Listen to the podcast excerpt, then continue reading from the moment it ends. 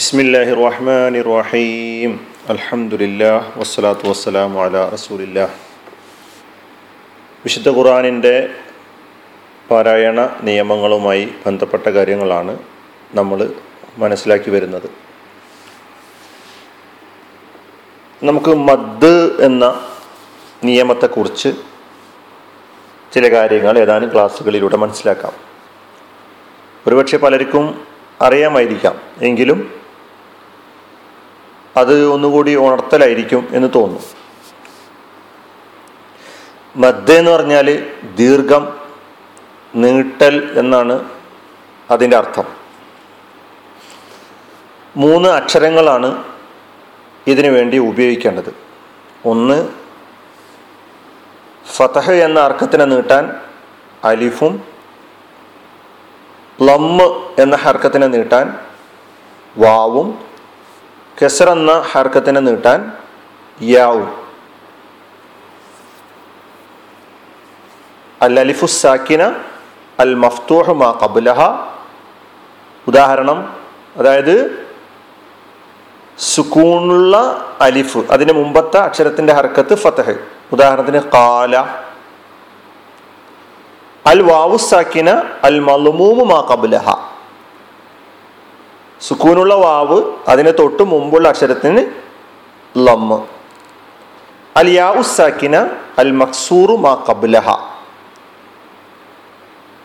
സുക്കൂനുള്ള യാ അതിന് തൊട്ട് മുമ്പുള്ള അക്ഷരത്തിന് കെസർ. തേയില. വാവിന്റെ ഉദാഹരണം യക്കൂലു കാല യക്കൂലു തേയില. ഈ മൂന്ന് കലിമത്തുകളിലും മദ്ദുണ്ട് മദ്ദിന്റെ അക്ഷരങ്ങളുണ്ട്. അലിഫുണ്ട് വാവുണ്ട് യാ ഉണ്ട്. ഫതഹിനെ നീട്ടാൻ അലിഫും ലമ്മിനെ നീട്ടാൻ വാവും കസറിനെ നീട്ടാൻ യാവും. ഈ മൂന്ന് അക്ഷരങ്ങളാണ് മതിനു വേണ്ടി ഉപയോഗിക്കുന്നത്. അപ്പൊ സുക്കൂനുള്ള വാവും സുക്കൂനുള്ള വാവ് അതായത് ഫതഹിന് ശേഷം അലിഫും ലമ്മിന് ശേഷം സുക്കൂനുള്ള വാവും യാ കസറിന് ശേഷം സുക്കൂനുള്ള യാവും വരുമ്പോൾ ഈ അക്ഷരങ്ങൾ കൊണ്ട് അതായത് അലിഫ് വാവ് യാ തുടങ്ങിയ ഈ അക്ഷരങ്ങൾ കൊണ്ട് ആ ഹർക്കത്തിനെ ഏത് ഹർക്കത്ത്? ഒന്നുകിൽ ഫത്തഹ് അല്ലെങ്കിൽ ലമ്മ് അല്ലെങ്കിൽ കസർ. ഈ ഹർക്കത്തിനെ ഇത് ഈ അർക്കത്തുകളുടെ ശബ്ദത്തെ ദീർഘിപ്പിക്കുന്നതിനാണ് മദ് എന്ന് പറയുന്നത്. അത് ഇതിന്റെ നിർവചനം. ഇനി എത്ര ഇനം മദ്ദുകൾ ഉണ്ട് എന്നാണ് പരിശോധിക്കാനുള്ളത്. പ്രധാനമായും രണ്ടിനം. ആ രണ്ടിനത്തിലെ പിന്നീട് നമുക്ക് വേറിട്ട് വിഭജിച്ച് മനസ്സിലാക്കുകയാണ് ചെയ്യേണ്ടത്. പ്രധാനമായും രണ്ടിനം. ഒന്ന് അൽ മദ്ദുൽ അസ്ലി അല്ലെങ്കിൽ അൽ മദ്ദു തബേഇ സാധാരണ ദീർഘം എന്ന് അതിന് പറയും. സാധാരണ ദീർഘം. സാധാരണഗതിയിൽ ഒരു ദീർഘം എന്ന് പറയാൻ പറ്റുന്ന എന്നാൽ അത് അസാധാരണമായ ദീർഘം ആവരുത്. ഏതുപോലെ? സാധാരണ തടി താടി.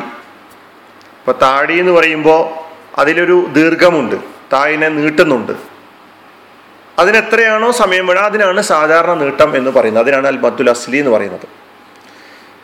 ഈ മദ്ദിന്റെ ദീർഘം അതിന്റെ അളവ് എത്രയാണെന്ന് ചോദിച്ചാൽ രണ്ട് അക്ഷരങ്ങൾ പറയാൻ എത്ര സമയമാണോ വേണ്ടത് അത്ര സമയം മാത്രം ഉപയോഗിച്ചാൽ മതി.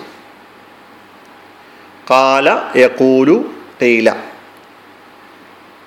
നമ്മൾ പരിശോധിക്കുക. കുശുദ്ധ ഖുർആാനിൽ ധാരാളം നമ്മളിപ്പോൾ ഖുർആൻ അർത്ഥം പഠിച്ച സമയത്ത് ഓരോ സൂറകളും അതിന്റെ പാരായണമൊക്കെ തന്നെ പഠിച്ച സമയത്ത് ധാരാളം സ്ഥലങ്ങളിൽ ഈ മദ് കണ്ടിട്ടുണ്ട്. അപ്പോൾ ഒന്നുകൂടി ഒന്നുകൂടി നമ്മുടെ അറിവ് ഉറപ്പിക്കാൻ വേണ്ടി ഒന്ന് പരിശോധിച്ച് നോക്കുക. നന്നായിരിക്കും. അപ്പോൾ പഠിച്ച സൂറകളിൽ അൽ മദ്ദുൽ അസുലി അല്ലെങ്കിൽ അൽ മദ്ദുൽ അത്തബി ഈ രണ്ട് പേരിലും അറിയപ്പെടും. അതൊന്ന് നോക്കാൻ ശ്രമിക്കുക. അപ്പോൾ പ്രധാനമായും രണ്ട് മദ്ദുകളാണ്.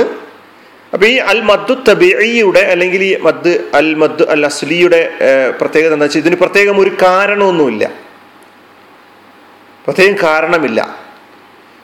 രണ്ടാമത്തെ മദ് അൽ മദ്ദുൽ ഫറൈ എന്നാണ്. അസാധാരണ ദീർഘം എന്നാണ് ഇതിന് പറയാ. അസാധാരണമായ നീട്ടൽ.